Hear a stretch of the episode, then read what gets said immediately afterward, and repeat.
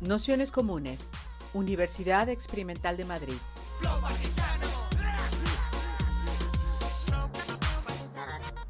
Toda la información en nuestro canal de Telegram Nociones Comunes o en nuestra web traficantes.net barra formación. Bueno, pues daros la bienvenida a todas, a todos, a todos a este curso que hemos llamado Dispersar el Poder, eh, la organización, autonomía y contrapoder.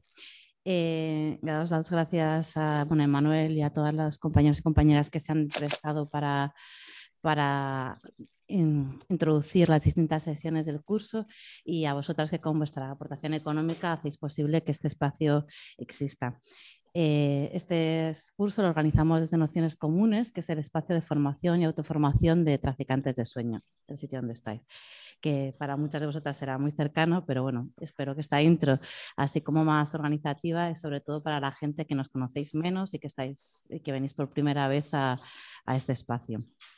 Eh, para vosotras contaros que el curso es, es, online y también es presencial. O ahora mismo hay personas que están oyendo esto desde casa, incluso algunas que, que, lo van a estar oyendo en diferido.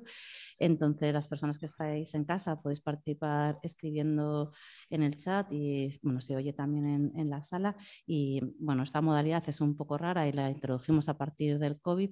Entonces, si a veces hay algún problema técnico y algunas cosas pues la hacen un poco menos funcional. Así que cualquier idea pues, pues, bienvenida y también pues agradeceros la paciencia en, ese sentido. También este formato hace que podamos promover cosas que antes no se podían, entonces en este sentido la próxima sesión es la única y que será solo online. Eh, porque es con Gladys Uxul, que, bueno, que era una videoconferencia desde México. Eh, de todos modos, si os apetece venir al espacio, eh, pues lo montaremos para que sea videoconferencia, para quien tengáis ganas de estar o que nos tomemos unas cañas luego, o yo que sé, o que no podéis conectaros, pero bueno, esa sería como la única sesión que, es online únicamente y el resto sí que vendrá la gente a, a este espacio. También esto ha hecho que el formato sea un poco más rígido, entonces que aunque ya lo veníamos trabajando de la misma manera, y, entonces serán sobre todo presentaciones como de una hora y luego un rato de debates, preguntas y demás. Este curso lo hemos pensado un poco en paralelo a otro proyecto o otro espacio de discusión y debate que estamos organizando desde alguna de la gente que formamos parte del espacio de traficantes, pero también desde otros espacios autónomos de la ciudad y que luego os contaré un poquillo porque a la hora de pensar el curso veréis que hay cosas como muy centrales que en cierta medida faltan y es porque eh, como están propuestas estas jornadas como de un día entero donde se hablaba sobre ello, pues tenía como menos sentido a lo mejor volver a repetirlo en una sesión propia aquí. Y mm, y las sesiones son introductorias, eh, os hemos ido mandando como pequeños fragmentos de texto que, para que podáis eh, seguir un poco más las secciones, pero en principio no hay que leerse nada, ni no es de estos cursos así como especialmente profundos. Y las sesiones se grabarán, entonces, si alguna de vosotras no queréis que vuestra intervención sea grabada, pues me lo decís y la cortamos y, demás. Y también si veis que vais a participar más porque no esté grabada, pues también lo contáis y vemos cómo lo, solucionamos. ¿Vale? Y, luego, aunque ya lo hemos mandado por el correo, pero bueno, hay un canal de Telegram donde vamos mandando todos los enlaces y bueno, y tiene como una especie de pestañita ahí como para comentarios, que es como un canal así un poco de discusión. Entonces también si, bueno, pues si no lo habéis leído y os apetece sumaros al canal, pues que sepáis que está ahí, que si no cualquier cosa, pues nos podéis ir comentando a nosotras y también si os apetece invitar a alguien a la sesión, bueno, yo que sé, que, que estamos súper abiertas a todo eso. Mm, y, eso, entonces no voy a enrollar tampoco muchísimo más, voy a presentar así como súper rápido el curso y, eso. Entonces, bueno, como básicamente este curso es una continuación de una serie de cursos que estamos preparando en torno a la organización, eh, que es en versión así un poco básica, al, curso que viene haremos otro específico de autonomía mm, un poco también en el contexto actual que en cierta manera sentimos que nos devuelve a muchas de las preguntas originarias, ¿no? este, o, traído históricas de, de, los pensamientos revolucionarios. Y en ese sentido también en un momento como de colapso, incertidumbre, también de cierto impaso, repliegue, pues eh, nos parece importante volver a reflexionar sobre parte de las bases o de esos saberes que, que creemos que pueden constituir de nuevo eh, los cimientos de, otros posibles momentos emancipatorios. Entonces, eh, en este sentido, también bueno, sentíamos que esta discusión se estaba repitiendo en distintos lados, en torno también a las bueno, al momento de, repliegue, un poco tras el ciclo de 15M y lo que pudo, ser los ciclos institucionales y también cierta exigencia por parte de, los, de las luchas eh, parciales, por así decirlo, sectoriales, y cómo podrían mejorar su capacidad de incidencia, cómo podrían reorganizarse de una manera que, consiguieran resultados eh, transformadores, cuanto menos, o por lo menos. Em, ah, Para nosotras hablar de organizaciones es como hablar de las luchas, ¿no? hablar de para qué y cómo nos organizamos, cómo se articulan esos contrapoderes a partir de lo que entendemos como instituciones autónomas o comunidades de lucha frente a otras prácticas, otros movimientos de corte socialista, si queréis, en cierto modo nosotros vemos como la organización o que el horizonte de transformación en sí mismo tiene que contener en parte de esa práctica algún destello de esa idea a la que, a la que tiende a, a la que tiende, ¿no? O sea que de alguna manera es difícil pensar en redistribuir una, una, sociedad horizontal si no se hace un ejercicio previo o no hay un atisbo previo de distribución del poder, ¿no? O sea, frente a otras prácticas de organización que no piensan desde ahí, eh, nosotras sí creemos que eso es importante, incluso el propio movimiento se construye en esa dialéctica de transformación propia en o de, en ese momento de, bueno, de sentir transformador, de horizonte comunista, bueno, como lo queramos llamar en concreto, porque aún así como muchas prácticas, pero bueno, que sí que hay un, es muy, muy difícil, o sea, como que tu propia transformación y tu propia práctica en la lucha va también en la posibilidad de imaginar esos horizontes y la ayuda construyendo el propio movimiento, ¿no? Eso también, bueno, todas las experiencias que, que nos van a ir contando parten de esa esencia, pero bueno, no sé, justo había sacado una, reseña de, la compañera turca, bueno, de la, compañera kurda que va a venir en la última sesión, donde vuelve a hablar bastante y donde retomaremos bastante esta idea de cómo te vas transformando en el propio proceso y cómo no puedes pensar una sociedad libre una sociedad emancipada, sino vas construyendo también o desarticulando en ti todos, todos digamos, esas construcciones sociales, patriarcales, capitalistas en las que has sido socializada. ¿no? Y, claro, pensarlo en nosotras puede ser ambiguo, pero pensarlo en el ejercicio que están haciendo de, la, bueno, de guerra, de las luchas kurdas, pues bueno, tiene otra materialidad que yo creo que merecerá la pena bastante escucharla. En, ese sentido, la otra parte que componía como el curso era la idea esta de hablar de autonomía, que dejándole todo eso al resto, que, lo explica mejor que yo, eh, se lo iba a sacar como cinco ideas que creo que se repiten un poco a lo largo del, curso, que es la idea de construirse al margen de la izquierda, de cualquier de los pensamientos como hegemónicos, la idea de horizontalidad y de dispersión del poder, eh, de, no cesión ante las vanguardias, ante las burocracias, ante cualquier estamento que tiende a, concentrarse en ese ámbito. La adecuación de estrategias y tácticas a las realidades concretas, es decir, es un pensamiento situado que se construye en la práctica y en la lucha.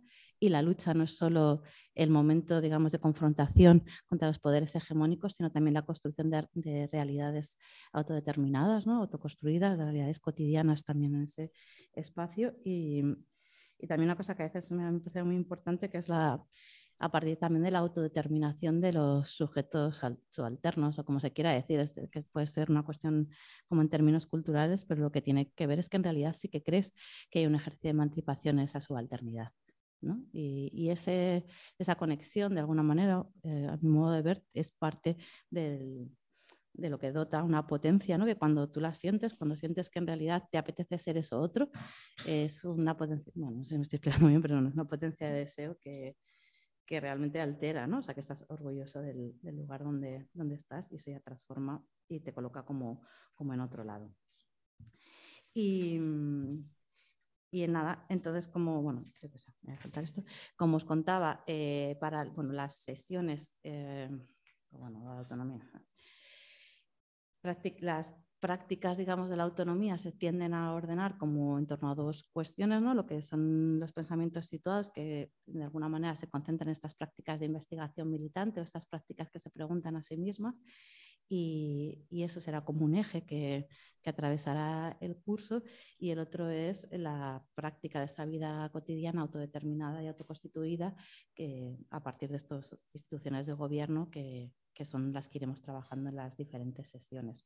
Las sesiones que faltan, porque os lo vayáis apuntando, son eh, la del 4 de junio eh, que son todos sábados, el 4 de junio, el 11 de junio y el 25 de junio, donde hablaremos más de la cuestión de la autonomía, de la cuestión del, sindicalismo social y, del barrio y de centros sociales, bueno, que son como las otras prácticas, ¿no? O sea, que si en estas instituciones autónomas que faltarían frente a esta idea de comunal, bueno, que las seis sesiones, que creo que no os las cuento porque ya veo que, pero bueno, creo que es más o menos se entienden cuando habéis visto el programa, ¿no? Entonces, eh, pues sin más, hoy empezaremos con la cuestión de instituciones populares, con, con, el marco más general y que dará Emmanuel. Entonces, después de esto, haremos un turno de debate, preguntas y, demás. Muchas gracias. Te toca. Ah, vale, vale. Sí. No, no, se ve todo tan claro que no. Eh, pues está no todo claro. Eso ya está. Le doy aquí ya está. Vale. Eh, os pasó Almudena, ¿no? Algo para leer, ¿verdad? Y lo habéis leído, ¿no? No. Vale. Eh, bien. Eh, se titula así, ¿no? Instituciones populares, ¿verdad? vale. Eh, o sea, el problema con un título así como tan raro, o sea, que no es que sea como fácil, ¿no? O sea, ¿qué, quiere decir eso de instituciones populares? Pues no se sabe muy bien lo que quiere decir, ¿no? Es que es una institución popular. Eh, en realidad es, eh, no es un concepto que esté acuñado, ni es algo que podáis remitiros a libros de ninguna clase en la cual lo vais a encontrar. Eh, pero sin embargo, si os vais a encontrar muchas veces, y sobre todo en tiempos modernos, eh, la referencia a pequeñas entidades que rara vez tienen eh, rango político. Es decir, la charla esta se podría titular algo así como Ateneo Cooperativa Sindicato, un programa del siglo XIX para el siglo XXI. Entonces, Ateneo, Cooperativa, Sindicato. Ateneo Cooperativa Sindicato, podríais decir, bueno, ¿y eso qué tiene que ver con la política? En realidad eh, son eh, eh, realidades sociales más que políticas. Normalmente se las considera que entidades demasiado pequeñas, demasiado locales, demasiado sujetas a sus contextos, demasiado minoritarias como para ser tomadas como hechos políticos de por sí. Y de hecho eso de esto va, va la discusión. En realidad la izquierda, y esa es la paradoja, aunque se construye a partir de este tipo de asociaciones, podríamos llamarlas de base, autoorganizadas, populares, espacios, eh, si queréis, entre la comunidad y la lucha, eh, son eh, entidades o realidades sobre las cuales la izquierda trabaja, pero que sin embargo sobre las cuales desconfía. Esa es la paradoja históricamente. Es decir, por decirlo así, Ateneo Cooperativa Sindicato o centro social, si os suena mejor, comunidad de trabajo, cooperativa, entendida como una comunidad de trabajo que sirve a una comunidad. Ella misma construida como una comunidad de trabajo que cumple y hace servicios para una comunidad. El hecho de que haya cooperativas en el tercer sector no quiere decir que sea el cooperativismo al cual me refiero. Me refiero al cooperativismo obrero, el cooperativismo de consumo, el cooperativismo que ha servido y que cumple unas necesidades y que a partir de ahí construye una comunidad. Y también sindicatos, entendidos a día de hoy no como el sindicato, el gran sindicato que defiende los derechos laborales, que podría ser que sí, sino cualquier organización de defensa laboral o de derechos sociales. Para que lo traduzcamos a día de hoy, centros sociales, que es algo que sí nos suena, eh, cooperativas, entendidas como esas comunidades de trabajo que sirven para cubrir determinadas necesidades, y sindicatos entendidos como asociaciones de autodefensa, no como entidades, si queréis, o prolongaciones de los aparatos de Estado. Mm. Como os decía, uno puede pensar, bueno, estás hablando de algo demasiado pequeño, demasiado pobre, de una propuesta completamente insuficiente, y sobre todo si lo que te planteas son problemas como puede ser la crisis civilizatoria, el colapso eh, climático del planeta, las grandes crisis económicas, la amenaza de una tercera guerra mundial, Ucrania, la explosión, yo qué sé, el apocalipsis zombie, lo que queráis. O sea, en cualquier caso, serían como eh, cosas que nos suenan siempre demasiado pequeño. La pregunta es, ¿construyen esos hechos políticos, sí o no? Porque esa es la pregunta donde se sitúan las distintas opciones tradicionales de la izquierda. La izquierda, en su mayoría, ha contestado que no, y lo ha dicho de una forma bastante atacante. Eh, las ha condenado siempre por su pequeñez, por su insignificancia, por su limitación, por su aislamiento, por su localismo. Y para ello, además, porque carece eh, de, dimensión estratégica, porque carece muchas veces de inteligencia política, porque está demasiado sometida a los asuntos inmediatos y a las necesidades concretas sobre las cuales surgen, en cierta medida porque las considera demasiado, en sentido lato, mezquinas. Es decir, nunca alcanzan a construir poder con mayúscula. Y esto históricamente lo podéis reconocer en prácticamente todas las tradiciones. Por ejemplo, la tradición leninista, en todas ellas se han construido toda una serie de, especialmente en aquellas mayoritarias, en las cuales cualquier eh, intento de construir política a partir de estas instituciones era inmediatamente señalada a partir de esas carencias, como es el lugar de la carencia. Y, por ejemplo, en la tradición leninista, como iba a decir, existían toda una serie de ismos. El más conocido es el de economicismo y, o el de unionismo.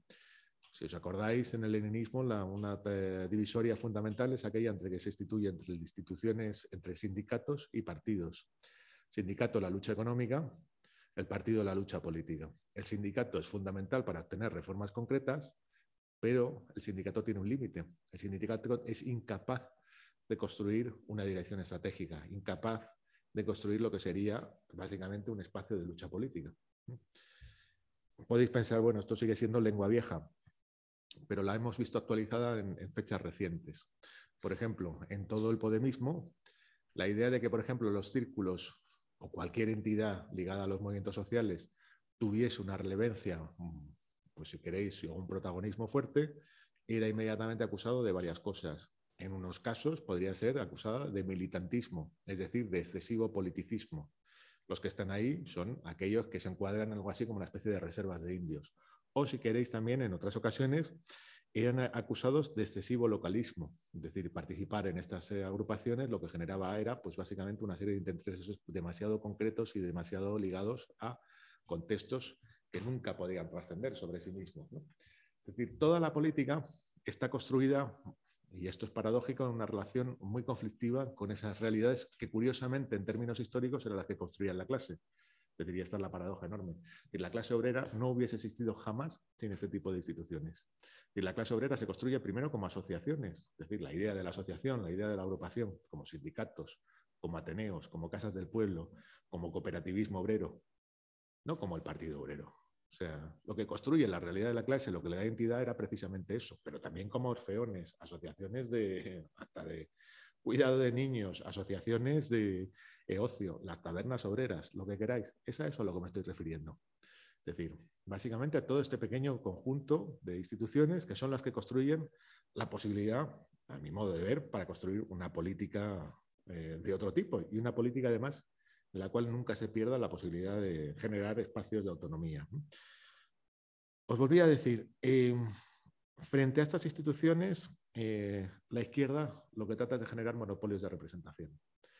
Partido siempre es un monopolio de representación, sobre todos los partidos de la tradición eh, marxista-leninista, que era básicamente, y en esta tradición es también en la Segunda Internacional, si más o menos recordáis la historia del movimiento obrero, pues en la Segunda Internacional ya nos encontramos con figuras como el renegado Kautsky, donde la, división de tareas es muy clara. Eh, a la clase y a sus sindicatos le corresponde de nuevo la lucha económica, la lucha por las reformas concretas. Al partido le, se refiere lo que es la propia constitución de la conciencia obrera. Es decir, al partido le corresponde la ideología, le corresponde la dirección, le corresponde la conciencia, le corresponde el lugar de la estrategia. Y al sindicato el lugar de la táctica. La táctica son las tareas concretas, la estrategia es precisamente el sentido de la dirección política. ¿Se entiende más o menos? Vuelvo a decir, esto puede parecer como que, eh, es algo que lo podríamos considerar eh, superado en la época de los movimientos sociales. Yo creo que cuando hay cualquier momento de politización, estas divisorias vuelven a aparecer. Y el ejemplo más concreto es en Podemos. El más cercano para nosotros, pero que la vamos a ver eh, en todos los momentos. Es decir, que si ahora, por ejemplo, hubiese una ola de politización fuerte, es seguro que nos vamos a encontrar con que va a haber eh, eh, posiciones políticas que van a reproducir de nuevo las viejas acusaciones y las viejas, eh, las viejas diatribas sobre los desvíos políticos que representa el economicismo, el localismo, el militantismo, la estrechez de miras, la carencia de una dimensión estrategia, la carencia de una inteligencia política. Para la izquierda, y vuelvo a decir, es una simplificación, pero es una simplificación histórica que yo creo que funciona, el lugar de las instituciones eh, populares sería algo así como un lugar que es necesario, pero que es subordinado. Es el papel de base. ¿Qué son las bases? Eso lo veréis siempre, ¿no?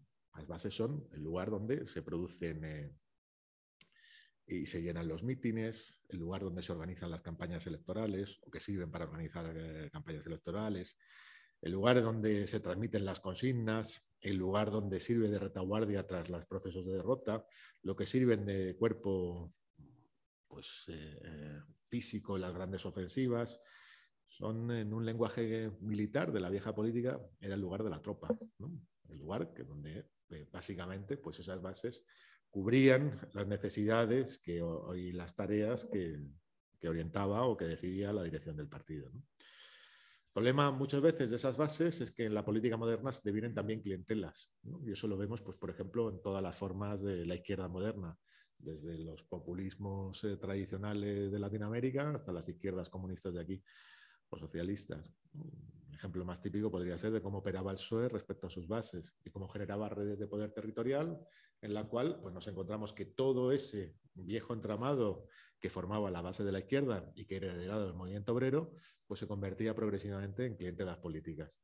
Clientelas políticas que, por ejemplo, lo tenemos muy, muy claro, pues muchas veces cómo funcionan los sindicatos o muchas veces cómo funcionan las asociaciones como espacios donde eh, se sostienen y se reproducen a partir de repartos de subvenciones o de partes del presupuesto público.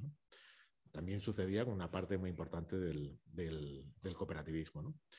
En cualquier caso, en casi todos los relatos y en casi todos los cuentos de lo que podríamos llamar la izquierda, las instituciones populares no constituyen hechos políticos por sí mismos.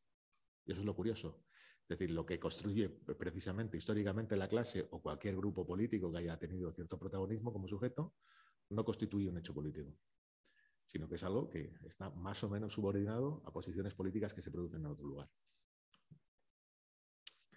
Mm, la cuestión es, ¿Cómo entender estas expresiones de autoorganización social de las cuales, y esto es lo paradójico, la izquierda reconoce límites y esos límites son reales? Es decir, que el localismo muchas veces y lo que es la falta de una dimensión estratégica en este tipo de realidades es así.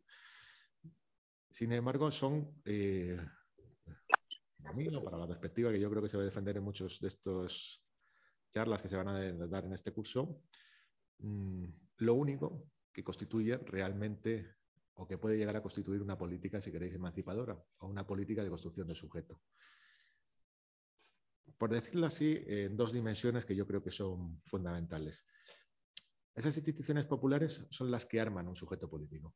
O sea, en la tradición de la modernidad, y yo creo que en esto no hemos salido, aunque se haya hecho una crítica filosófica, una crítica al sujeto político, eh, solamente se constituyen sujetos políticos a partir de este tipo de instituciones. Es decir, no se llegan a construir sujetos políticos simplemente por la difusión de ideas. Aunque el combate en las ideas sean fundamentales, si no hay un lugar en lo que eso cuaja, es decir, un lugar en donde se construye un espacio que es a la vez un espacio de comunidad y que es un espacio que cubre también otras dimensiones, que pueden ser productivas, reproductivas, etcétera, y que al fin y al cabo construye formas de vida, no hay sujeto, no hay capacidad de agencia. Es decir, el sujeto no existe en el vacío, existe a través siempre de instituciones. Instituciones entiéndase en sentido antropológico, en el sentido más amplio posible.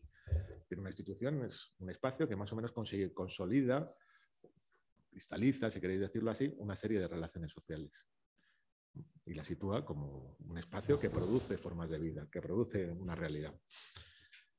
Mm, de hecho, esas instituciones son tan fundamentales que es el único lugar que puede servir de puente entre lo que podríamos considerar una dimensión micropolítica, de, las, de esas relaciones sociales que constituyen ese sujeto colectivo con su constitución macro, es decir, con una expresión política de primer nivel, lo que podríamos llamar pues, las que construyen los grandes conflictos históricos. En cualquier caso, diría que sin esas instituciones no existe política del sujeto. Y a más débiles sean esas instituciones, más débil es el sujeto y menos controlada su, su representación. Es decir, hay un problema, yo creo, entre la institución popular y su representación, que eso lo trataremos ahora con más detalle. Segundo aspecto es que esas instituciones populares son la condición de su autonomía. Es decir, sin ellas no existe posibilidad de una política de autonomía. Y yo diría que sin política de autonomía no hay política. Esa es la paradoja también. Es decir, la autonomía no es una posición política. La autonomía es cómo se construyen los, conflictos. Es decir, solamente desde a través de la constitución autónoma de lo que podría ser cualquier movimiento, me da igual el que queráis, del feminismo, cualquier movimiento radicado en una realidad social, es posible eh, pensar políticamente. Es decir, la autonomía es un momento constitutivo de cualquier sujeto político, no es simplemente una posición política. Y la autonomía se produce además en eh, este tipo de instituciones. Es decir, la autonomía de cualquier sujeto político requiere una característica fundamental y es que se constituye como una parte de la sociedad, se constituye como una política de parte, se constituye de alguna manera como una suerte de unilateralidad. Es decir, es cuando uno piensa pues, como clase obrera, como movimiento feminista, como el movimiento que queráis. Construye precisamente a través de una mirada que se separa del resto de la sociedad y genera una crítica a partir de ahí. Y solamente es posible mantener una capacidad de agencia, una capacidad de acción o de decisión a partir de estas instituciones populares. Es decir, si no hay un lugar en las cuales eh, se cuaja y de alguna manera se articula ese espacio social, no hay posibilidad de una construcción de un sujeto y no hay posibilidad de que tal sujeto sea autónomo. Curiosamente, os vais a encontrar que cuando no existen esas instituciones, Pueden existir, por ejemplo, clases sociales o sujetos referidos, las mujeres, los campesinos, etcétera, pero serán siempre sujetos objetos, es decir, sujetos que carecen de agencia o que tienen muy poca agencia y que son sujetos representados, lo que algunos sociólogos han llamado clase objeto, frente a una clase sujeto, por decirlo así.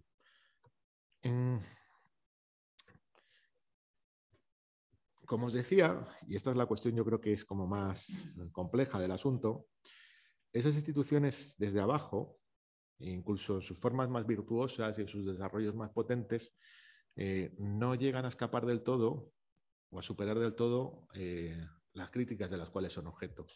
Es decir, una cooperativa, un Ateneo, un centro social, una realidad asociativa, no necesariamente va a superar el estado de generar pues, una serie de intereses propios, una comunidad que muchas veces tiene inercias de corte conservador, que tiene inercias corte autocomplaciente, que tiene una incapacidad de trascenderse a sí misma, que tiene una incapacidad de federarse y aliarse con otras.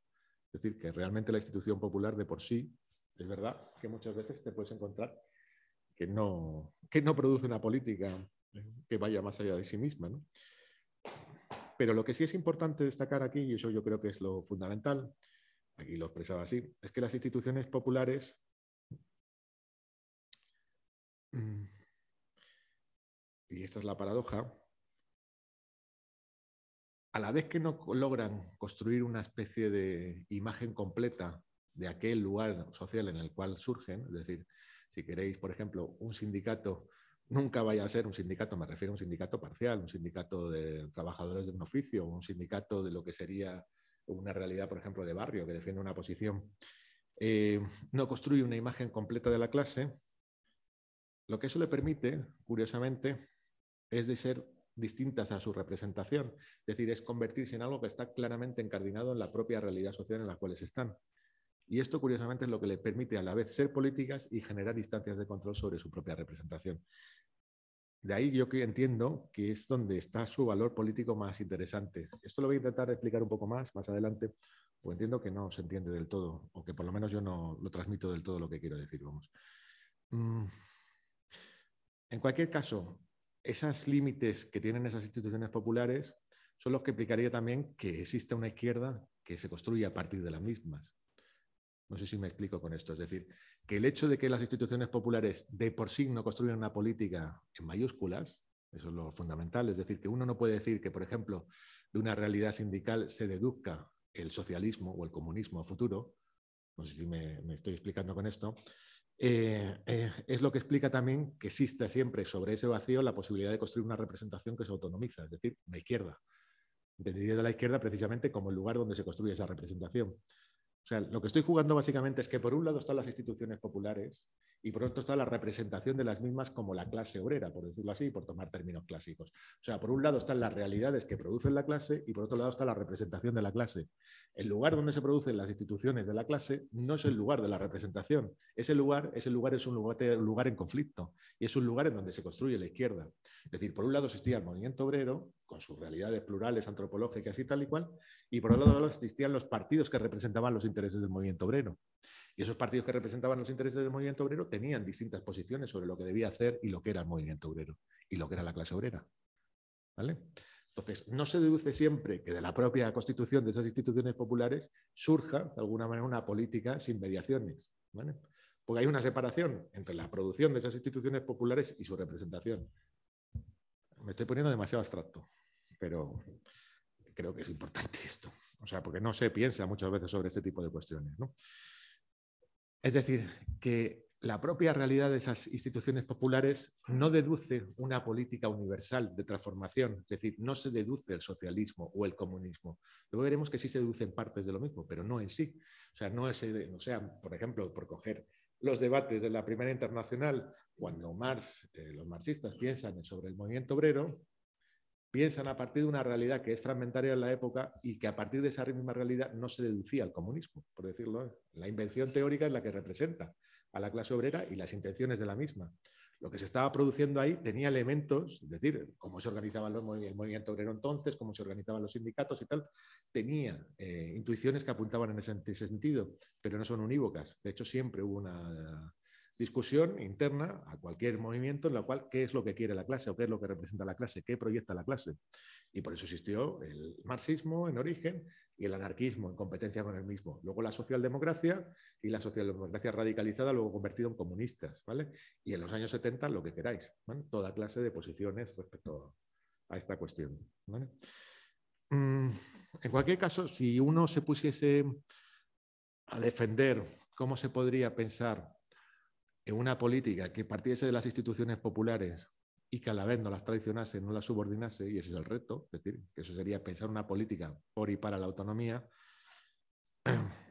esa política inscrita, inserta dentro de esas instituciones populares, debería al menos considerar cuatro elementos fundamentales, es decir, y vuelvo a decir, no se puede llegar a superar las instituciones populares, o sea, las instituciones populares no construyen por sí un campo positivo de por sí, es decir, están sometidas a un mogollón de trampas, ¿no?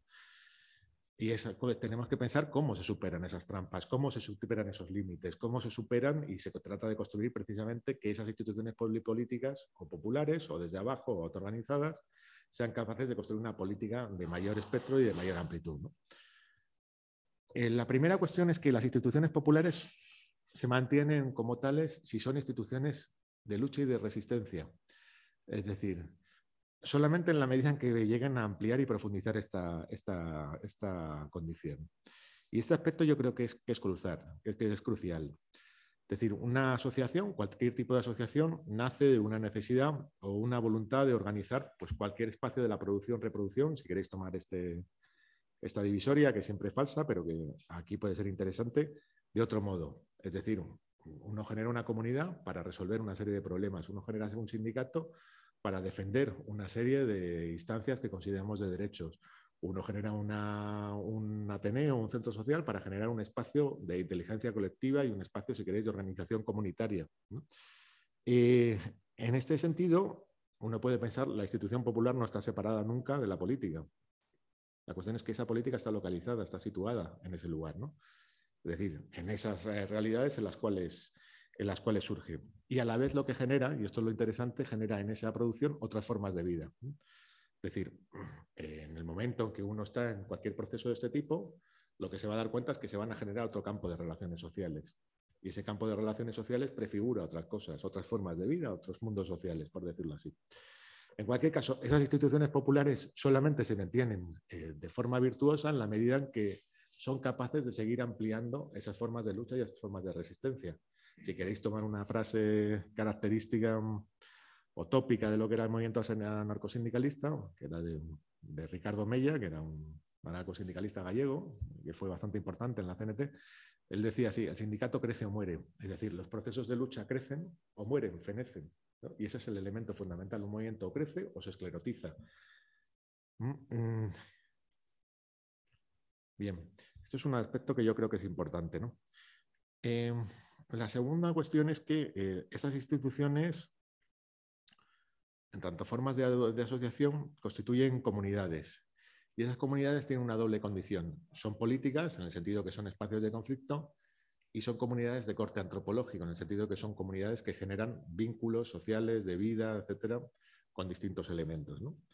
El problema es que entre eso que llamaríamos política y esa comunidad de corte antropológico no existe tampoco un espacio no contradictorio, es decir, es un espacio de rozamiento. Y trato de explicar esto de otra manera cualquier comunidad y cualquier política comunitaria está sometida a crítica y a una crítica que es legítima. O sea, las comunidades producen relaciones sociales que tienden a esclerotizarse, que tienden a generar no solamente jerarquías, sino inercias conservadoras, lugares creados, roles establecidos, eh, culturas que tienden a reproducirse a sí mismas, incluso en un caso, por ejemplo, si queréis, eh, de los más conocidos, y os podéis poner todo lo que queráis, mecanismos de autocomplacencia, de autosatisfacción, etc. Es decir, como decía, las comunidades y formas de control interno bastante severas. Las comunidades producen, por decirlo así, si me permitís eh, eh, la buta y un poco la provocación, producen mierda. Entonces, la cuestión es que, sin embargo, las comunidades son las que constituyen los sujetos, es decir, que no existen sujetos al margen formados meramente por individuos. Las comunidades se encardinan en esas instituciones. O sea, una de las cuestiones más virtuosas que, que tiene una política de las instituciones populares es que sepa sea capaz de cuestionar y someter a crítica su propia constitución comunitaria. Y eso es un problemón siempre. Es decir, donde la capacidad autorreflexiva, lo que sería general un marco de autonomía, en el sentido, por ejemplo, de lo que hablaba Castoriadis, de aquellos sujetos que se dan a sí mismos su propia norma y se la cuestionan, nunca se puede llegar a abandonar. Es decir, una comunidad está viva en la, en la medida, una institución popular está viva, está en la medida en que es capaz de cuestionar y, en cierta medida, gobernar su propia constitución comunitaria. O sea, las comunidades son lugares que deseamos y a la vez detestamos. Yo creo que eso es una lógica en la que estamos metidos la mayoría. Uno desea pertenecer a algo y a la vez cuando pertenece no, difícilmente lo aguanta. No sé si os pasa. A mí por lo menos me pasa mucho, e incluso en estas instituciones populares en las cuales pertenezco con Almudena. ¿no? Entonces, em, no por ella, sino por la lógica que se establece dentro de ella. No, no, lo digo de verdad. Entonces, em, eh, otro elemento que yo creo que es fundamental es eh, las instituciones son más ricas y vigorosas en, en, tanto organizan la producción y reproducción, como decía, aspectos de, la vida, por decirlo así, de otro modo, en tanto profundizan la constitución de, formas de, vida. Y aquí aparece también otro aspecto de, eh, que es contradictorio. ¿no? Em, y es contradictorio en el sentido que comentábamos antes, es decir, o sea, por un lado, ¿os acordáis, no? Aquello estoy muy torpe y muy espeso porque me parece que es un problema que no está muy pensado ni por mí, ni si alguien lo conoce mejor, pues perfecto. Eh, em, en una institución popular se prefiguran nuevas formas de vida y eso es una potencia bestial. Es decir, en un centro social, en una colección de centros sociales, se prefiguran nuevas formas de relación social en la propia historia del movimiento obrero se prefiguraban nuevas formas de relación social. No podría decir que estaban limitadas, que estaban trufadas de relaciones raciales, de género, etcétera, X. Pero en cualquier caso esa prefiguración existía. ¿eh? Y además existía la potencia para superarlas, o por lo menos en el, sobre el papel, o por lo menos eh, de forma en germen. Y la cuestión es que esas prefiguraciones de, movimientos de otras formas sociales, si queréis considerarlo en términos de lo que decía Marx en la ideología alemana, el comunismo es el movimiento de lo real, pues son esas prefiguraciones lo que constituyen el comunismo, es el movimiento de lo real. Pero la cuestión es que esas prefiguraciones son siempre parciales, es decir, son difícilmente universalizables. Si queréis, ahí, en los debates teológicos eh, había siempre una discusión entre ortodoxia y heterodoxia o entre ortodoxia y herejía. Eh, y la herejía no era simplemente condenada por, su, eh, por la desviación del, del, eh, bueno, de lo que sería la doctrina, el dogma, la, corrección, ¿no? sino que también era criticada por su capacidad de secesión, es decir, de cuestionar lo universal. El problema es cómo se consigue, si esto parece demasiado friki, cómo se consigue que estas instituciones populares y las prefiguraciones de esas relaciones sociales se convierten en algo que vaya más allá de lo que allí se ha producido. Es decir, cómo se consigue que esas prefiguraciones tengan capacidad eh, de potencia y de expansión del, podríamos decirlo en términos más universales, es decir, de generar convenciones nuevas, de generar mecanismos de producción material que fuesen más allá de esas instituciones populares, del localismo y el lugar estrecho en el cual se habían producido. Es decir, en el movimiento obrero eso estaba resuelto y en el marxismo lo resolvió de una forma que es, en cierto modo, un poco falaz. O sea, el marxismo hablaba siempre, sobre todo el primer más, de la construcción de una comunidad universal. ¿Os acordáis? Era comunismo básicamente, la primera formulación del comunismo, yo creo que la más interesante era básicamente el comunismo es la creación de una comunidad universal. Y el sujeto que es capaz de crear esa comunidad universal es el sujeto que es precisamente el sujeto de lo negativo, el que no tiene nada, es el proletariado. Aquel que es básicamente una especie de hoja en blanco y que precisamente por su potencia de lo negativo tendría la capacidad de construir algo así. La crítica que hacía el anarquismo al marxismo muchas veces era básicamente que el anarquismo, sobre todo el más rico, yo creo que el, ligado a la geografía, el ligado a los, eh, bueno, lo que serían básicamente los herederos de la Comuna de París, los Reclus, los Kropotkin, etcétera, lo que habla básicamente es no hay comunismo si no hay prefiguraciones antropológicas que apunten a eso. Básicamente, si por ejemplo leéis vosotros en la, o vosotras el apoyo mutuo, lo que os vais a encontrar es que Kropotkin está buscando siempre las relaciones de cooperación que ya existen en, las relaciones sociales.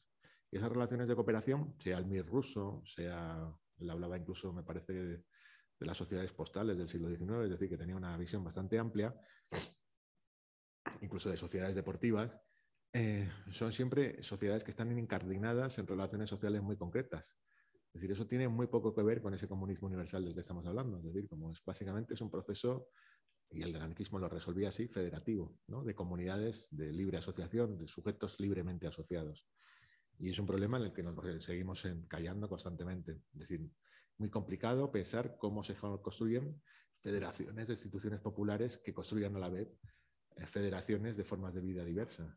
Lo veis en el caso de los movimientos sociales. Es decir, la lógica es la, la de fragmentación. ¿Cómo construyes generar ahí elementos comunes? ¿Cómo construyes de alguna manera generar convenciones que tengan potencial de universalizable?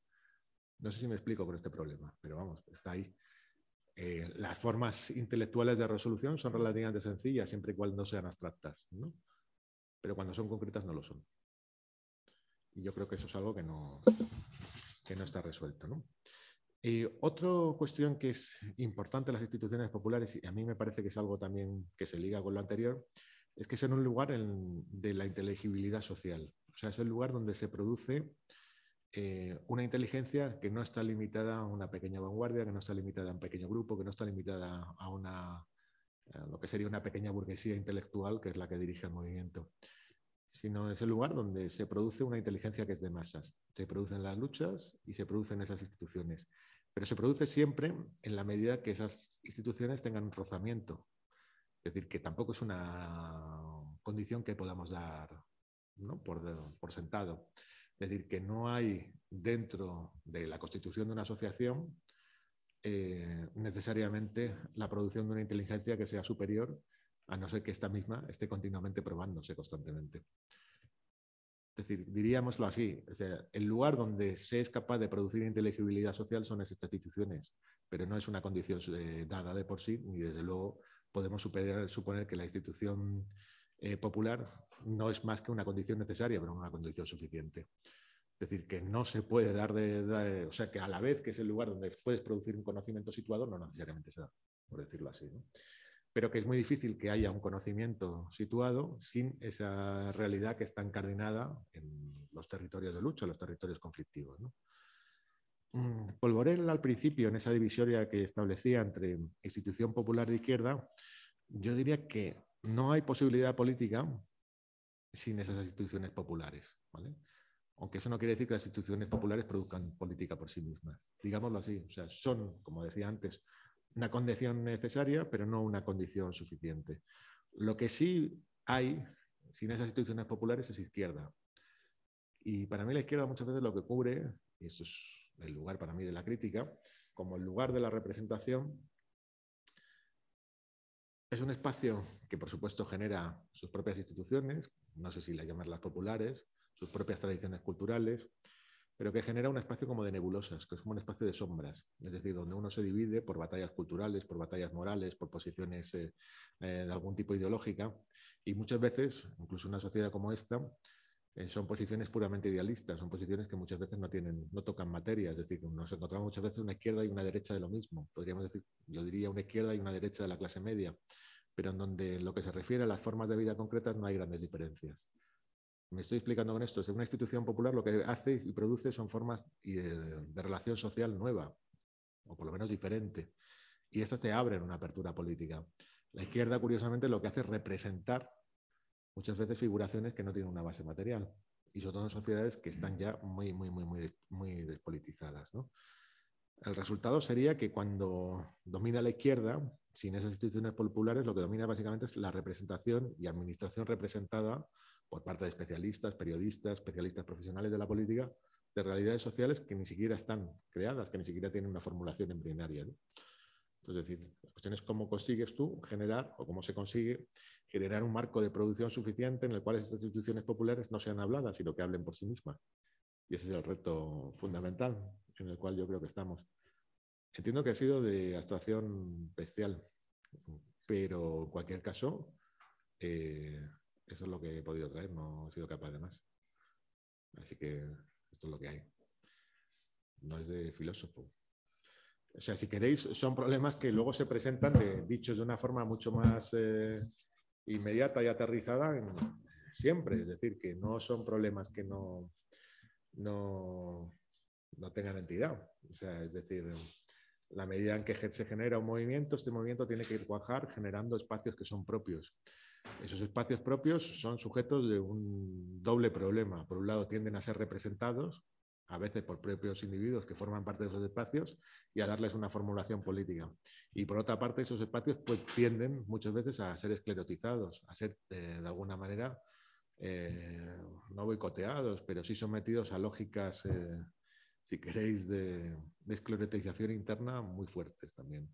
Entonces, esa política ligada a las instituciones de base tiene siempre ese progreso de doble problema, controlar la representación y controlar sus inercias internas.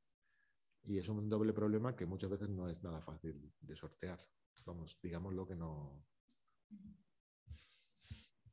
que rara vez se logra, por decirlo así. Y entonces abren dos caminos. Uno, la autocomplacencia, somos los movimientos sociales, qué bien lo hacemos, qué bien nos va y cuánta verdad tenemos y otra de decir es, eh, estos espacios son incapaces, son impotentes, vamos a hacer política de verdad y la política de verdad se hace en las instituciones. ¿Se entiende así más fácil? Quizá no.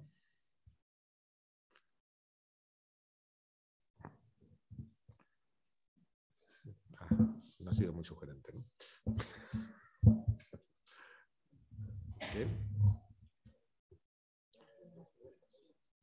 Sí, sí, lo voy a hacer.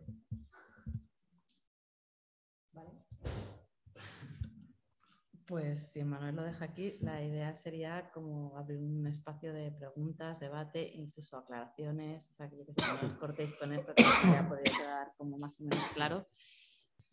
Yo básicamente, pues también voy a compartir con el resto y abrir un poco así como la conversación para pensar la organización y demás, que mm, que venía pensando, me llamaba también un poco la atención en todo este análisis que hace de la institución popular y cómo se constituye y demás, y echaba un poco en falta como pues ese elemento de también como eh, dónde queda en, la construcción de la institución popular todo lo, que es el capitalismo, ¿no? Entendía en el sentido de si pensamos en los primeros ateneos, sindicatos y organizaciones populares, pues tienen una forma concreta, históricamente determinada, en el sentido de que se compone de la aristocracia obrera o de un artesanado, ¿no?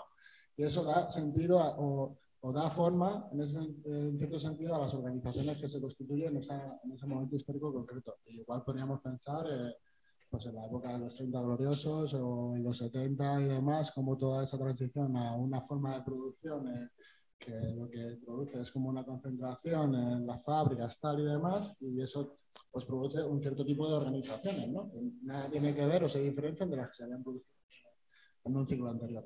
igual podemos decir que es un proceso que se repite, ¿no? que es como un ciclo de, o, detrás de cada derrota de un asalto, pues hay como, eh, momento de reflujo, por decirlo así, hay como un momento también de puesta en común de análisis que también nos permiten leer como tendencias o prefiguraciones mm, de espacios de resistencia que van marcando también eh, qué tipo de organizaciones sobre, o, por qué líneas de explotación por parte de la, del poder de mando, si queremos llamarlo así, capitalista, em, eh, en el sentido que en esas líneas de resistencia que van, van prefigurando esos espacios de resistencia, ¿no? O sea, yo estoy pensando ahora, si uno se lee lo que escribían los posoperaístas, cuando hablaban del de trabajo inmaterial, el capitalismo cognitivo, esta es la nueva fuerza de trabajo, espacios de cooperación, tal, bla, bla, ¿no? Eh, pues esto prefigura una serie de,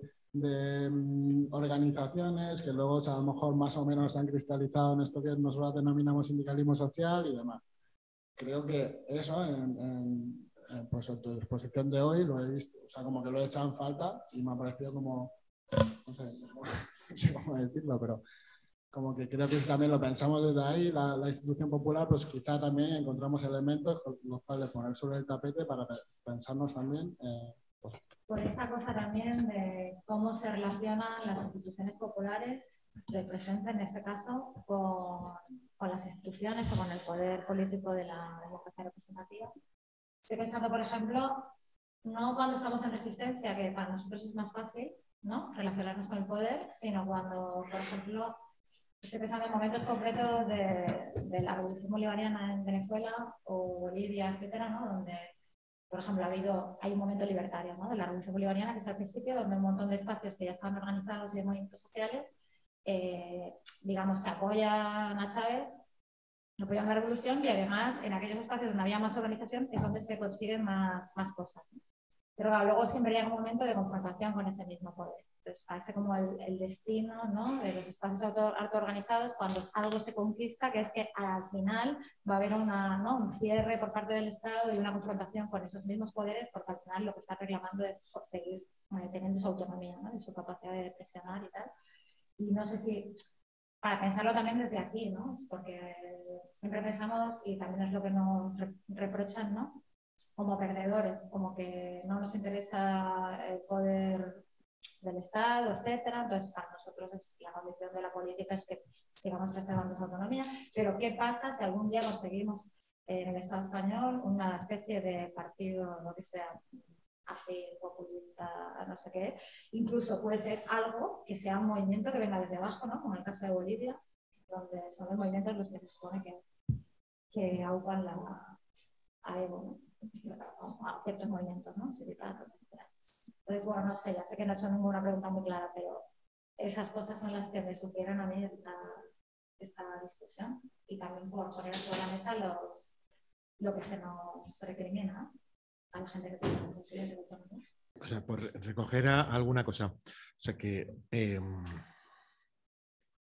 o sea, la política tradicional, que es una política centrada en el Estado y es una política centrada en la revolución, la política de la vieja izquierda, la política revolucionaria. ¿no? una política centrada en el Estado, el lugar es el lugar de la gran política, es el lugar donde se producen las grandes transformaciones. Lo que dirían ahora mismo es el lugar donde se cambia la vida de la gente. ¿Eso no lo habéis escuchado a nadie de Podemos? Yo lo he escuchado mucho. Eh, o sea, es el lugar donde yo es que quiero cambiar la vida de la gente. No sé, habrá que preguntar a la gente. ¿Y cómo se cambia la vida de la gente? A través del Estado, a través de la ley, a través de mecanismos de redistributivos, seguramente sobre el presupuesto público, etcétera. Mm, eh, frente a eso, eh, la política de los movimientos, la política de base, la política de la autoorganización, como lo queráis llamarla, con todas sus trampas y tal, es una política eh, considerada necesaria. Hay que empujar, compañeros, en la dirección, hay que apoyar el cambio de ley, hay que apoyar la reforma más o menos pensada, ¿no? Pero es una política que cuando quiere salirse de eso, o bien es, bueno, está sujeta a una doble acusación. Por un lado, sois perdedores y por otro lado sois desleales. ¿eh? Eh, sois perdedores porque no vais a ninguna parte, pero sois desleales porque hacéis descarrilar el proyecto de la izquierda. Es una contradictoria, porque si eres eh, perdedor, pues ¿qué te importa que estos pringados hagan esto? Pues importa porque sencillamente su única fuente de legitimación es esta. Eh, y eso se ha reproducido siempre, eh, históricamente. Incluso en todos los procesos revolucionarios, cuando surgen esas colecciones de instituciones populares, llegan a frogar, llegan a, cristalizar en entidades más o menos sólidas, por ejemplo, en la Revolución Rusa son los soviets. El problema muchas veces es cómo se interpretan los soviets. Y los soviets nunca tendrán entidad por sí misma. Por ejemplo, en las discusiones que se producen dentro de la socialdemocracia, el soviet es el lugar, o bien que prefigura el Estado obrero, ¿no? pero que siempre va a ser insuficiente como tal, o, o bien es una instancia de lucha, pero no es una instancia suficiente por sí misma. O sea, lo que vendría a decir y lo que me planteo, y esto es una, es una posición que es difícil, una de las consecuencias de apostar por una política sobre las instituciones populares es que tú estás apostando por una política que está basada en un pluralismo innegociable, es decir, que no consideras que vaya a existir la posibilidad de generar un marco de transformación total en términos homogéneos sobre la hipótesis revolucionaria. No sé si me estoy explicando muy bien con esto. Pero básicamente, y esta es una de las acusaciones que yo creo que son más inteligentes porque son difíciles de contestar, o sea, lo que apuestas básicamente es que la forma de organización política es que va, vaya a haber sus distintos sujetos autónomos que se enfrenten a instancias dominantes de poder, que le sepan arrancar cosas, pero que no hay un horizonte de transformación total de la sociedad. Es una política, si queréis, como si queréis, de las poliarquías medievales, es decir, donde no hay lugar de la soberanía queda como un lugar vacío. Me estoy explicando con esto, es decir, una poliarquía lo que hay es como distintas corporaciones o distintas eh, entidades que negocian sobre el poder, pero no hay el lugar del Estado como en el lugar en donde se define la soberanía y el lugar de la gran transformación, que es algo que sigue siendo, o sea, que la izquierda surge a partir de eso y sigue siendo heredera de eso, o sea, no, no sale de ese lugar, por decirlo así. O sea, su espacio de realización es el Estado y en el Estado donde se dirime ese asunto. Respecto a que esas instituciones eh, cambian a lo largo de lo que son los procesos de lucha del capitalismo, por supuesto. Pero a mí lo que me interesa resaltar, en el juego tradicional de la izquierda y del marxismo, incluso del heterodoxo, hay un lugar que es de masificación y de expansión que no se explica mucho nunca, ¿no? Porque básicamente lo que tiene que perdurar es como la dirección política de ese movimiento, que puede ser explosivo.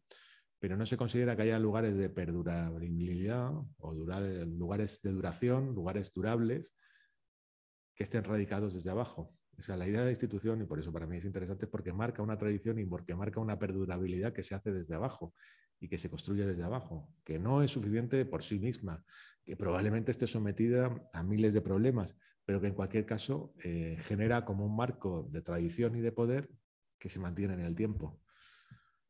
Es decir, que no es solamente un proceso explosivo. ¿eh? un lugar, una política del acontecimiento, sino que es una política constante de negociación entre contrapoderes. Por supuesto va a haber acontecimientos, cosas eh, que transformen la realidad, incluso que transformen la sustancia del Estado.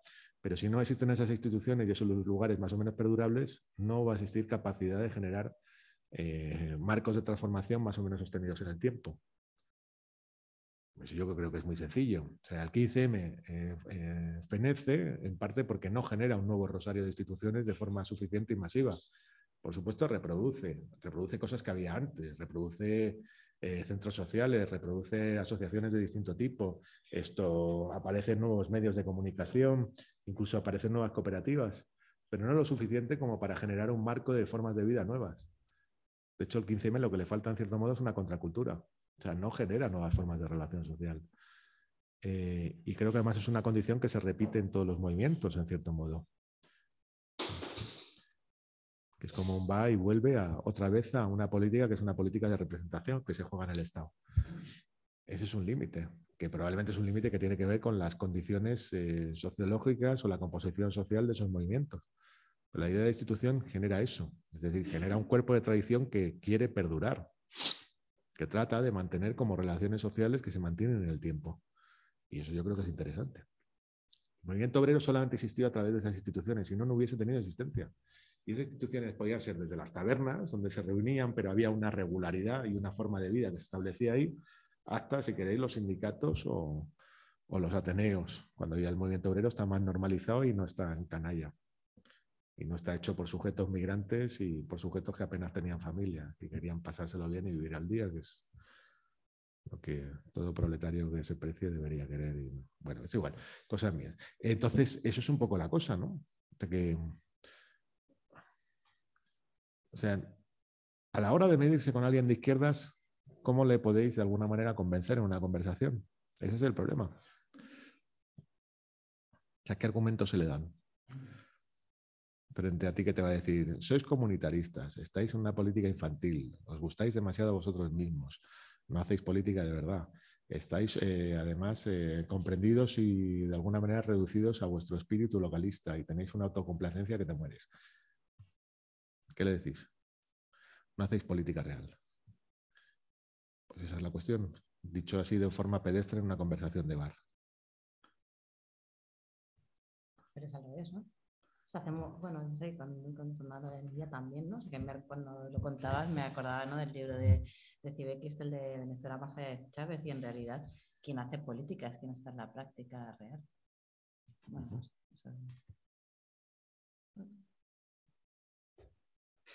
No sé si eso es compartido, que para mí es evidente.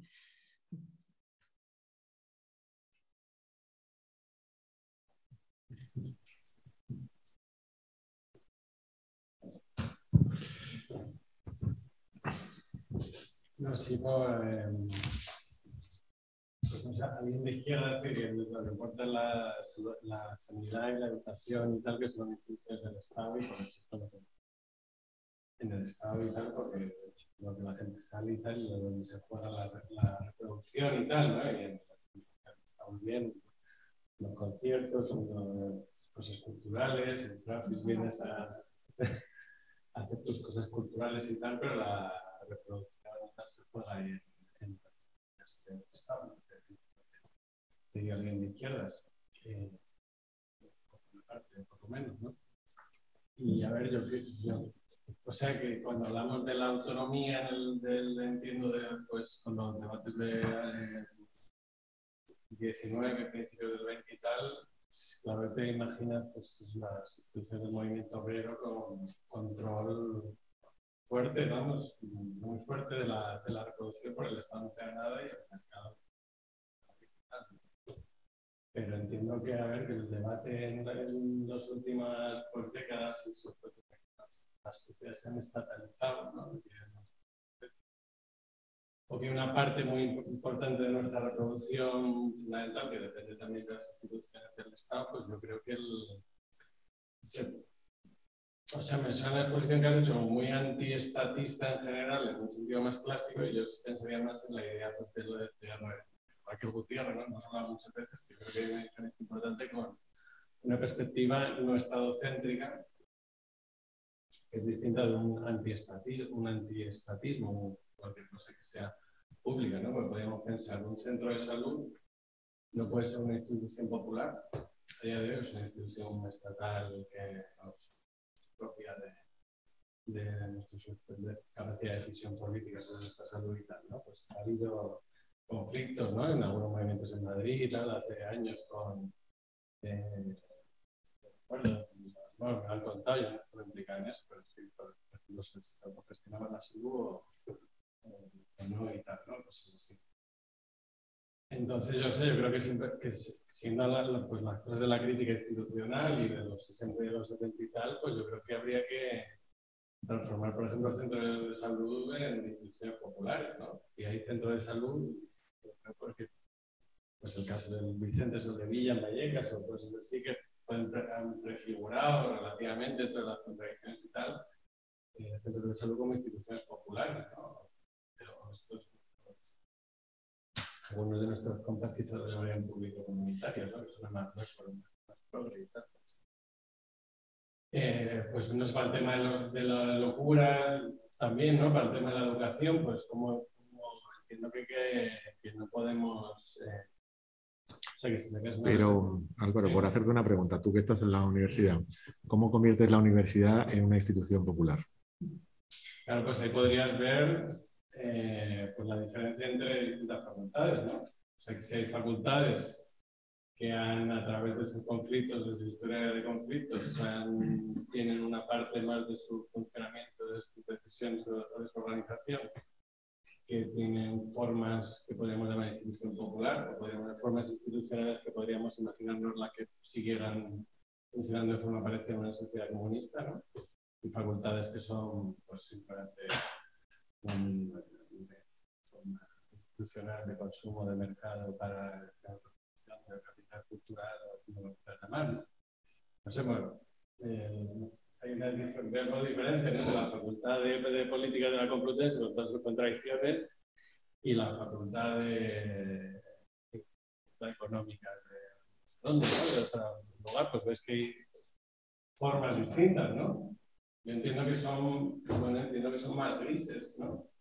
Eh, que es popular las que no tienen nada absolutamente que ver con los tal y, y otras que no y las estatales. Yo creo que pues, las populares, luego entiendo que ellos tendríamos que ver cómo nos apropiamos, cuáles son rescatables dentro de aquellas que, que son públicas, porque yo creo que hay algunas instituciones públicas que en alguna de su genealogía tienen una, tienen una forma de anomalía, ¿no? O sea, que solo son como son por el resultado de luchas históricas que la han hecho ser como ser y que son una cierta anomalía, no sé igual cómo se llama la pero tienen contradicciones importantes dentro de la lógica del capitalismo puro y que no se explican por ser ni por la lógica del capitalismo ni por la lógica del Estado, sino se explican en parte por la historia de las luchas que las han constituido de esa manera. O sea, digo por ampliar la idea de institución popular, que creo que habría que ampliarla a cómo podemos también rescatar algunas instituciones públicas que podríamos imaginarnos que una sociedad comunista podría ¿no? la escuela, pues habría escuelas en una sociedad comunista, habría, habría centro de salud, quizás no habría Isabel de Zendal, no habría hospitales, pero habría centro de salud de algún tipo, más abierto, más, sé, más parecido al sol de Villa que al Isabel de Zendal. No sé o había escuelas más parecidas a una tomada por las AMPAs y por el barrio, o una escuela más no sé, de, de, las tablas o de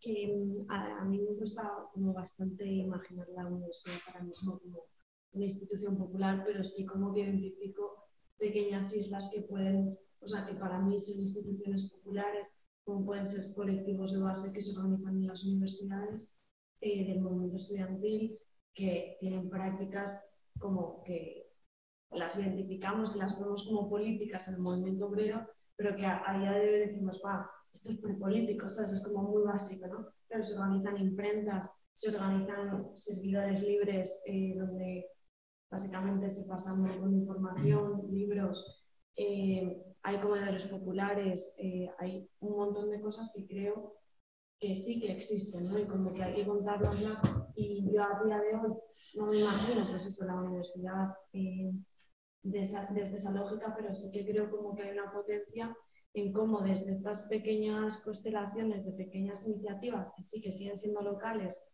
pero no por ello dejan de ser importantes, como ir cercando, ¿no? Y, bueno, a mí me parece que es algo importante en el sentido de que, que muchos de estos colectivos van en el sentido de contracorriente de que perduran mucho tiempo en el, o sea, o sea, colectivos que tienen 20 años, ¿sabes? Y que siguen manteniéndose así, que tienen sus pequeñas contraculturas o sus pequeñas historias que siguen, pues no sé, atrayendo a gente que se vuelve a movilizar en el momento. Bueno, yo me imagino mm, como, cómo pensar las instituciones públicas desde ahí, no como un cambio radical, sino como pequeños movimientos de ir cercando y ir presionándolos por nuestra construcción propia Así es como me imagino. Más que desde la lógica de una facultad en sí misma, así como ente abstracto, ¿sabes? Como que me cuesta. ¿Alguien más quiere comentar? Si no, comento yo.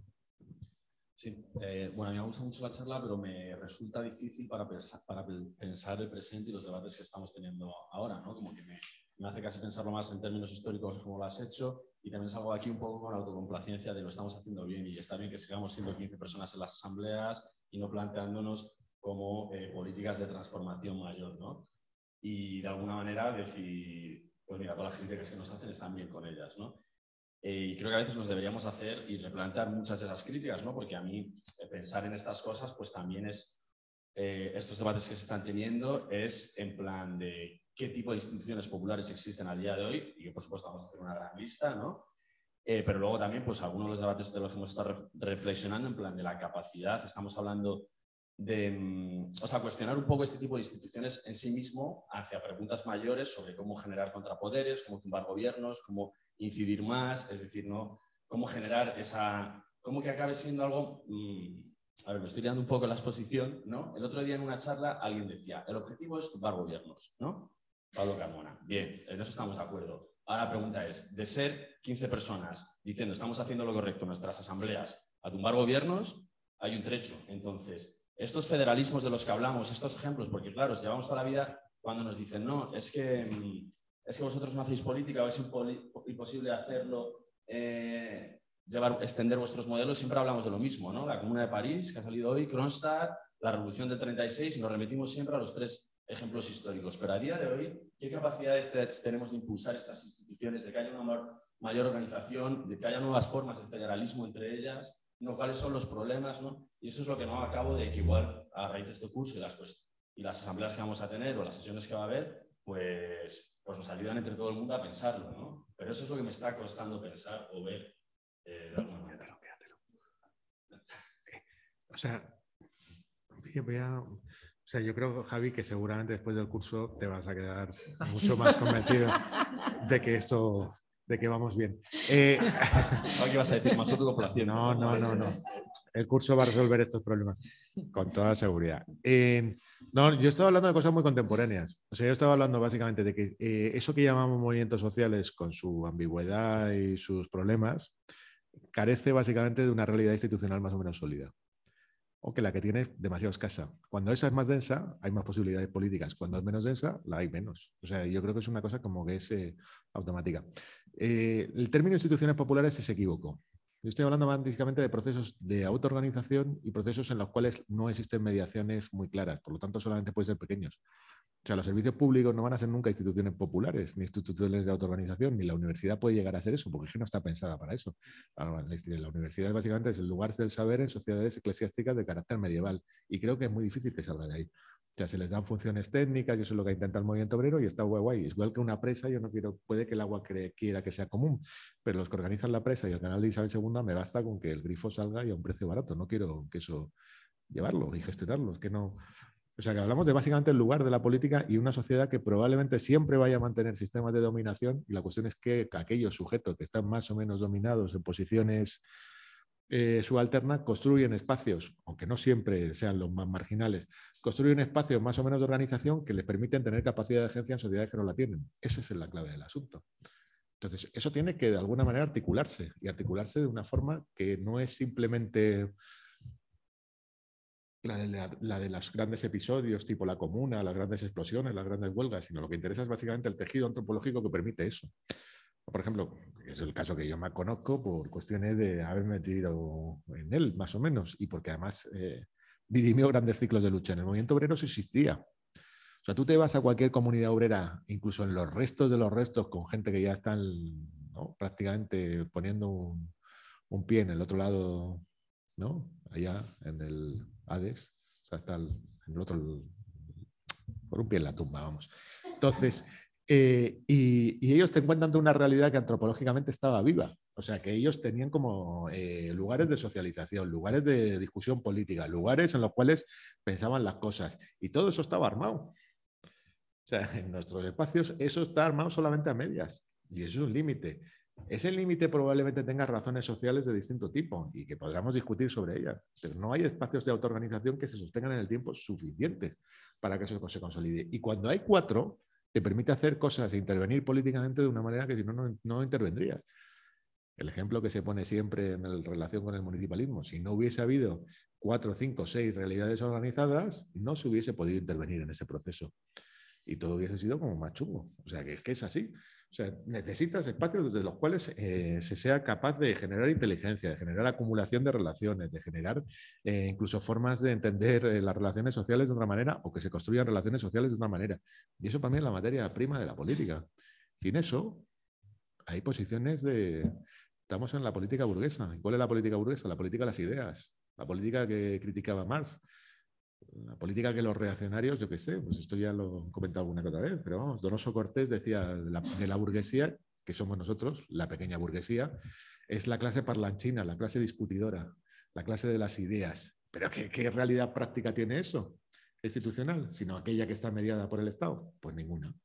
Entonces, para mí no es una cuestión de darle una centralidad al Estado, sino de pensar de forma unilateral a partir de las instituciones de autoorganización que ya tenemos. Y si no piensas a partir de ellas, es que no hay política. Esa es la paradoja del asunto. Lo que hay es, pues bueno, reproducción de cosas. O sea, no es, o sea, se podría decir que esta es una política sin atajos. Es decir, donde no te lo resuelves con. El problema de la organización se sobrepone a esta. Pero si tú no tienes espacios más o menos de organización de corte, digamos, molecular, no habrá espacios de organización de corte molar. Así de sencillo. Y uno puede decir, no, lo uno y lo otro están relacionados. Sí, sí, pero vamos, que tiene que existir eso, si no, no se da. Yo creo que se perdona, Marina, que querías hablar tú. ¿No quieres que te graben? ¿Vas a decir algo grave?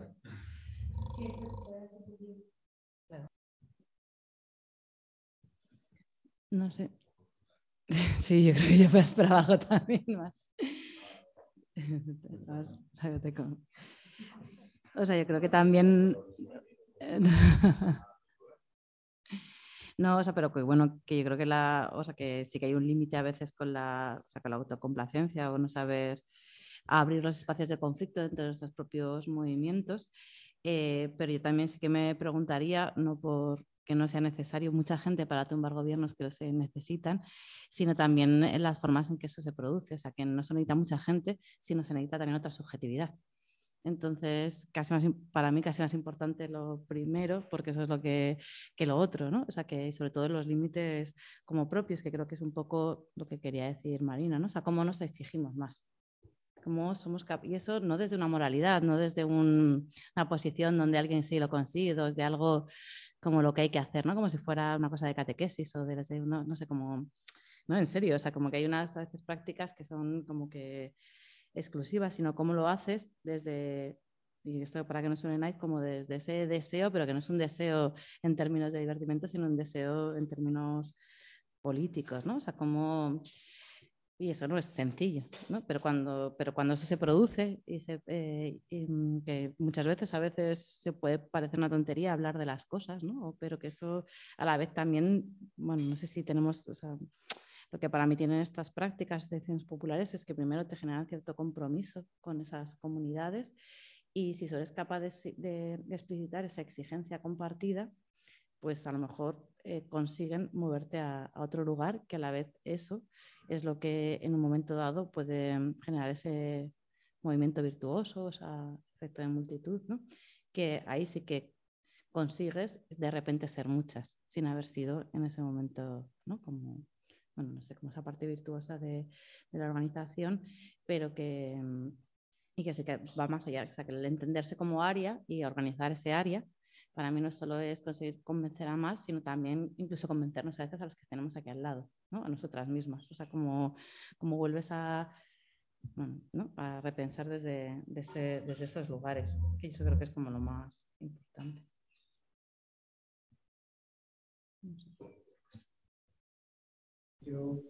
Muchas gracias por la presentación y el podcast. Eh, soy un poco abstracto, no me cosas aquí, sigo, tengo la pregunta que, tenía. Eh, he respondido y hacer la pregunta no. Ah, yo, como lo veo ahora, eh, creo que la construcción tiene que ser la institución popular, o lo creo firmemente. Pero entonces, ¿qué alternativas tenemos ante política económica? ¿Esperar a que un partido feminista se aproveche de los eh, esfuerzos que hemos hecho?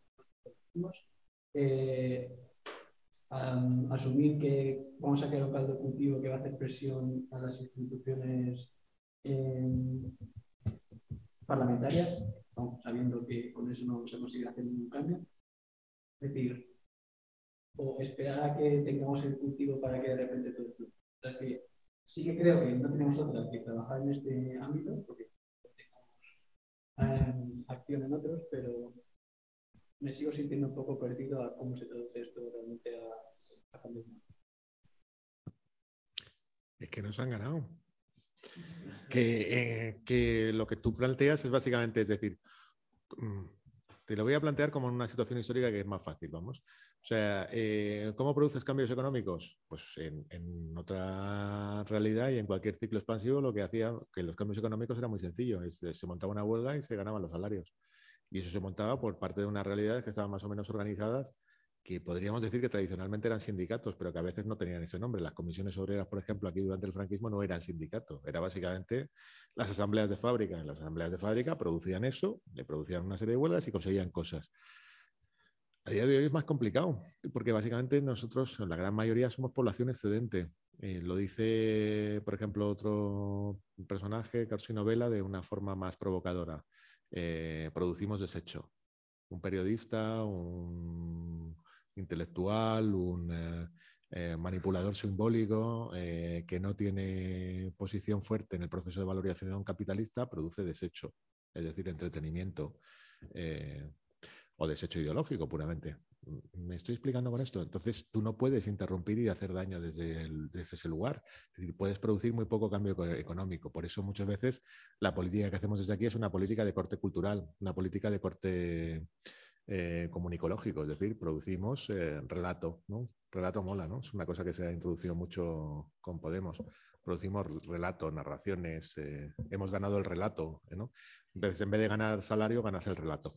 Eh, pues claro, eso es como genera mucha impotencia. Pero en cualquier caso hay, hay posibilidades. Es decir, que tú si generas una, una, realidad económica más o menos fuerte de tipo cooperativo, pues también produces como cambios sustantivos en ese, en ese lugar.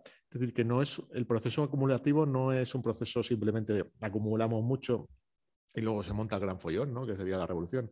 Es básicamente generar conflicto allá donde estés. Es decir, en los territorios, pues si tú tienes capacidad de parar, eh, por ejemplo, hay necesidades de vivienda, entiendo que eso es lo que se ha hecho muchas veces con, con PA y de determinados centros sociales, ocupas bloques y resuelves el problema inmediatamente.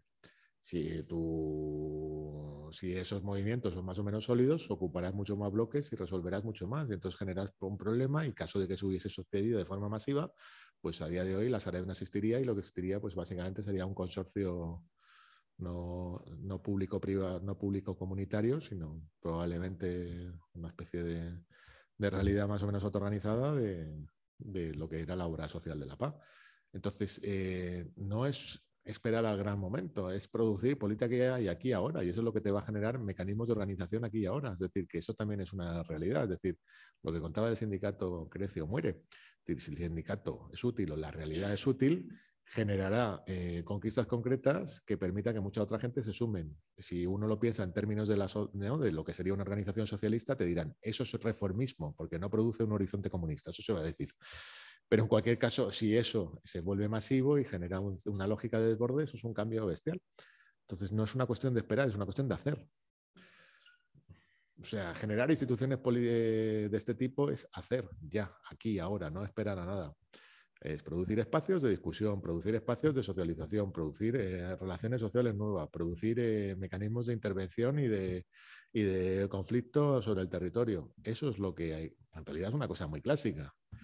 Realmente lo, curioso es que confiemos tanto en que eso, delegándolo en una posición de voto o meramente comunicológica, ganar el relato, eh, pensemos que eso obtiene unas transformaciones sociales fuertes. De hecho, si se quiere parar, vamos a decirlo así banalmente, el fascismo, eso se para con generación de una multitud de espacios sociales que son capaces de frenarlo cotidianamente. Por ejemplo, buena parte de la derecha gana terrenos que podrían haber sido ganados por, formas de institucionalidad eh, y de autoorganización pues, de este tipo. Lo único que pasa que no lo hubiesen hecho jamás desde un sesgo progre, o sea, de esto de lo que llamamos izquierda urbanita. Ahí hay compañeros y compañeras que trabajan en eso desde la realidad rural y que te pueden contar luego parando granjas, macrogranjas de cerdos, eh, trabajando con otras realidades, pero eso hay que estar dispuesto a hacer eso. O sea, que no es una cuestión, no hay política de espera. O, si la hay, no es exactamente esta la que estaríamos hablando, sino que es de ponerse las pilas ya. Mm. Te lo digo así de una forma un poco estúpida. O sea, yo cuando era un chaval que vivía ahí abajo, eh, eh, una vez me crucé con unos de una secta comunista y entonces hablando con ellos eh, les dice, no estaban ahí ni OTAN ni bases, perdón, ni OTAN ni Pacto de Varsovia, cuando era el momento del 86, fíjate tú, el año del PUN, y el referéndum de la OTAN. Y entonces me acerqué ahí, no, yo soy comunista como vosotros, y me dijeron, comunista no es el que lo dice, es el que milita. Y en realidad tenía razón. O sea, cualquier cosa consiste en hacer, no consiste en decirlo. Esa es, es una lógica que no es propia de, a día de hoy. O sea, toda nuestra política es enunciativa. ¿No? Cualquier, eh, la militancia hoy consiste en estar en redes y decir que he estado en no sé qué sitios. Y eso es mucho más importante que hacer algo en ese sitio. He puesto un cartel, enhorabuena. He ido a esta manifestación. Esto me construye a mí como no sé qué. Bueno, es lo que se ve todos los días. se pierde el tiempo y en términos más profundos es más problemático. O sea, construye cualquier sujeto o, cualquier, o se da visibilidad a cualquier realidad sociolaboral eh, o más o menos de opresión, la que quieras, ¿no? Eh, inmediatamente surge un colectivo que es reconocido como representante de esa realidad, pero se emplea mucho más tiempo en hacer visible esa realidad por parte de todo el entorno político y de publicitarlo y que ya existe que en organizarlo sindicalmente. Y eso es paradójico, toda nuestra política está resumida en ganar el relato. Entonces, el relato, pues, no, es lo que hay que ganar. Lo que hay que ganar es la realidad concreta y las formas de vida, y eso es otra cosa. No sé si me he explicado bien, pero yo creo que sí, más o menos, ¿no? Entonces, em, y eso es como una guerra, si queréis ponernos granchiano, es una guerra de posiciones, es una guerra que el símil que me sale es otro, pero bueno, que no lo voy a decir. Pues, pues, pues, nada, o sea que ahora estoy leyendo cosas de la Edad Media tal, y una manera en la cual los cristianos ganaban el territorio era generando prácticamente en cada nicho de palmo un castillete, un castillo. Eso Castilla y Cataluña parece que vienen de lo mismo, de la, la tierra de castillos. Eh, y básicamente era eso, se genera en cada territorio, en cada espacio un castillo, en cada territorio, en cada espacio una institución popular. Y eso generará miles de problemas, pero te asegura que tú estás conquistando un territorio, que tú estás articulando un contrapoder. Y eso es el, asunto. Por supuesto, te vas a meter en mogollón de vidas muertas, pero eso yo creo que sí. La pasión política consiste en eso, no consiste en enunciarse como de izquierdas. Las formas de socialización que yo encuentro ante una realidad que se desmodrona, que es de malestares bestiales, eh, pasan muchas veces más por la enunciación que por la capacidad práctica de organización. Y como nuestra sociedad es una sociedad muy centrada en, en el yo, es, egótica y a la vez es de destrucción del yo, es una cosa paradójica, es decir, ¿no? Eh, esto es bastante complicado. O sea, porque todo pasa por cómo me siento, cómo estoy, qué soy, ¿no? Y no, es, no va de eso. O sea, la pasión política es hacer con otros y eso es lo que realmente gratifica. No que tú eres en relación con otros, sino hacer con otros, porque eso es lo que es. Si quieres, nos ponemos todavía más filosóficos, es lo mismo que el amor, es que te deshaces, ¿no? En otros. No el amor romántico, sino el amor de cualquier cosa. Es que de repente te fundes con otra cosa. Pues eso es la pasión política. Y eso, para quererla hay que descubrirla también. O sea que eso no es... Bueno, nos ha pasado, o sea que de repente habéis participado en algo y eso genera como una sensación de felicidad enorme, pues eso es la cosa, pues son como momentos que te quedan como un recuerdo y ya con eso intervienen, ¿no? No necesitas más pero no, hay que cerrar ya, ¿no? Bueno, sí, es que esa gente está así como a punto de... bueno, no, es que les voy cogiendo como el bolso, pero no sé si me... y como así como apuro, en plan, no queremos irnos, pero no queremos irnos antes de cerrar. Entonces, o sea que yo creo que en estos, en las próximas discusiones que va a haber, que van a ser como muchas más centradas, por, por ejemplo, se va a hablar de cooperativismo, estoy seguro que se van a hablar de los problemas que se generan en las cooperativas. Es decir, como, por ejemplo, las cooperativas tienen sus formas de, generación, de, diríamos antiguamente, ¿no? O sea, problemas en lo cual se construyen espacios que son más o menos interesantes, pero que a la vez están sometidos como a, si queréis, a líneas de problemáticas que no son muy fáciles de superar. Eso supongo que será igual con, no sé si con centros sociales o con cosas así, ¿no? Entonces, pues se van a analizar como mucho más en concreto que este problema que es como más abstracto. Pero en cualquier caso es pensarlo a partir como del propio hecho de ese tipo de instituciones o de esas realidades de otra organización. Y eso es súper complicado, porque todo el vocabulario de izquierdas está pensado para negar eso. Somos herederos de eso. O sea, el Estado y la izquierda, como parte del Estado, habla siempre del lugar de lo universal y de la razón universal. Y nosotros hablamos de lo particular como si fuésemos niños pequeños de nuestras chorradas. Esas, y en ese lugar nos han colocado. Y eso es la manera de perder. ¿No? ¿No tenéis esa siempre sensación cuando habláis con una mujer o un hombre de Estado? Yo sí. Te hablan desde un lugar que, que tú no alcanzas, no entiendes. Entonces, ¿cómo hablas tú desde un lugar que es de fuerza, de potencia, de alegría, de capacidad de generar otras formas de vida? Y eso lo afirmas. Pues ese es un poco el, reto. El reto de una política que estamos hablándola en términos voluntaristas. Si esto lo ligamos a cómo son las situaciones sociales, no salen otros problemas, que es lo que creo que se van a hablar. Pero yo creo que es eso.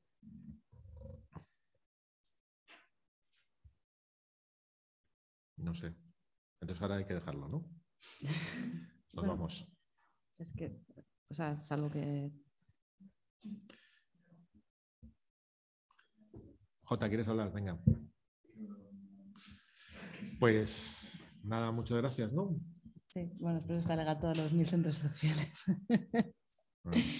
Y ahora, pues en política, sí, que si os parece, pues lo dejamos aquí. Eh, también de repente, si hay alguna de estas cosas que os habéis quedado como con esa pregunta de verdad, decirnos, porque hay como mazo de textos y de discusiones que podemos traer. O sea, que si, eh, bueno, yo que sé, que si os ha dado vergüenza por algo o lo que sea, pues nos lo escribís y para que lo tratemos con más profundidad y os podamos pasar bueno, eh, más debates sobre esto. Y nos veríamos el miércoles que viene con, con la cuestión de la autonomía y la comunalidad a partir del movimiento indígena. ¿Qué es lo de Gladys Usul? ¿Qué es lo de Gladys Usul? Exactamente. y creo, que también. Que creo que eso merece mucho la pena porque la tipa pertenece a una comunidad, ella, eh, no me acuerdo ahora de cuál es la región, pero daría igual, o sea, una del altiplano de Guatemala, de la parte alta, donde ellos eh, es una, son comunidades que gestionan pues lo que sería como más o menos como si estuviésemos hablando, me parece que es más o menos como 600 kilómetros cuadrados, es decir, como Madrid, Madrid el municipio, o sea, imaginaros desde el Pardo hasta los límites de Leganés. Entonces, ¿cómo gestionan eso? Y son las, entiendo que explicarán las formas de gobierno comunal de ese, de ese espacio. Y también tiene interés no sé si con eso avanzo, puedo, ¿no? Es como publicidad. Es, eh, es, es, ver también cómo esos gobiernos comunales son gobiernos siempre sometidos a tensión, es decir, que eso es lo curioso. O sea, hay una crítica siempre a la política que es comunitaria, comunitarismo. Y esa crítica tiene elementos de verdad. Eso, por ejemplo, en Estados Unidos se da mogollón. Pues una sociedad mucho menos penetrada por el Estado que por estas. Entonces existe lo que ellos llaman comunitarismo. Y sin embargo, aquí lo que vas a ver es cómo eso se puede generar mecanismos de autorreflexión y, y de discusión interna que hacen que eh, las lógicas perversas de cualquier comunidad, si habéis vivido en un pueblo pequeño, lo conoceréis. O, estáis en una realidad pequeña y más o menos cerrada. Por ejemplo, en las cooperativas, las instituciones populares pasa eso, donde todos son familia y todos eh, tienen como mecanismos de control interno, de odio, ¿no? Imaginaros una aldea, ¿no? Bueno, pues todo eso pues, es capaz de ser superado, cuestionado, eh, puesto eh, en discusión, ¿no? Y generar mecanismos que son democráticos y que, controlan los mecanismos de gobierno interno y de diferenciación interna dentro de esas comunidades. Eh, y tiene un librito que está bastante bien, que lo podéis echar un ojo y donde cuenta todo esto. ¿Qué es este?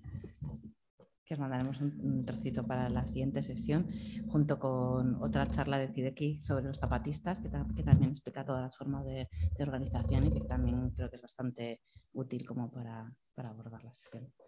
Así que muchas gracias por haber venido. Y ahora vamos a tomar cervezas. gracias a Emanuel.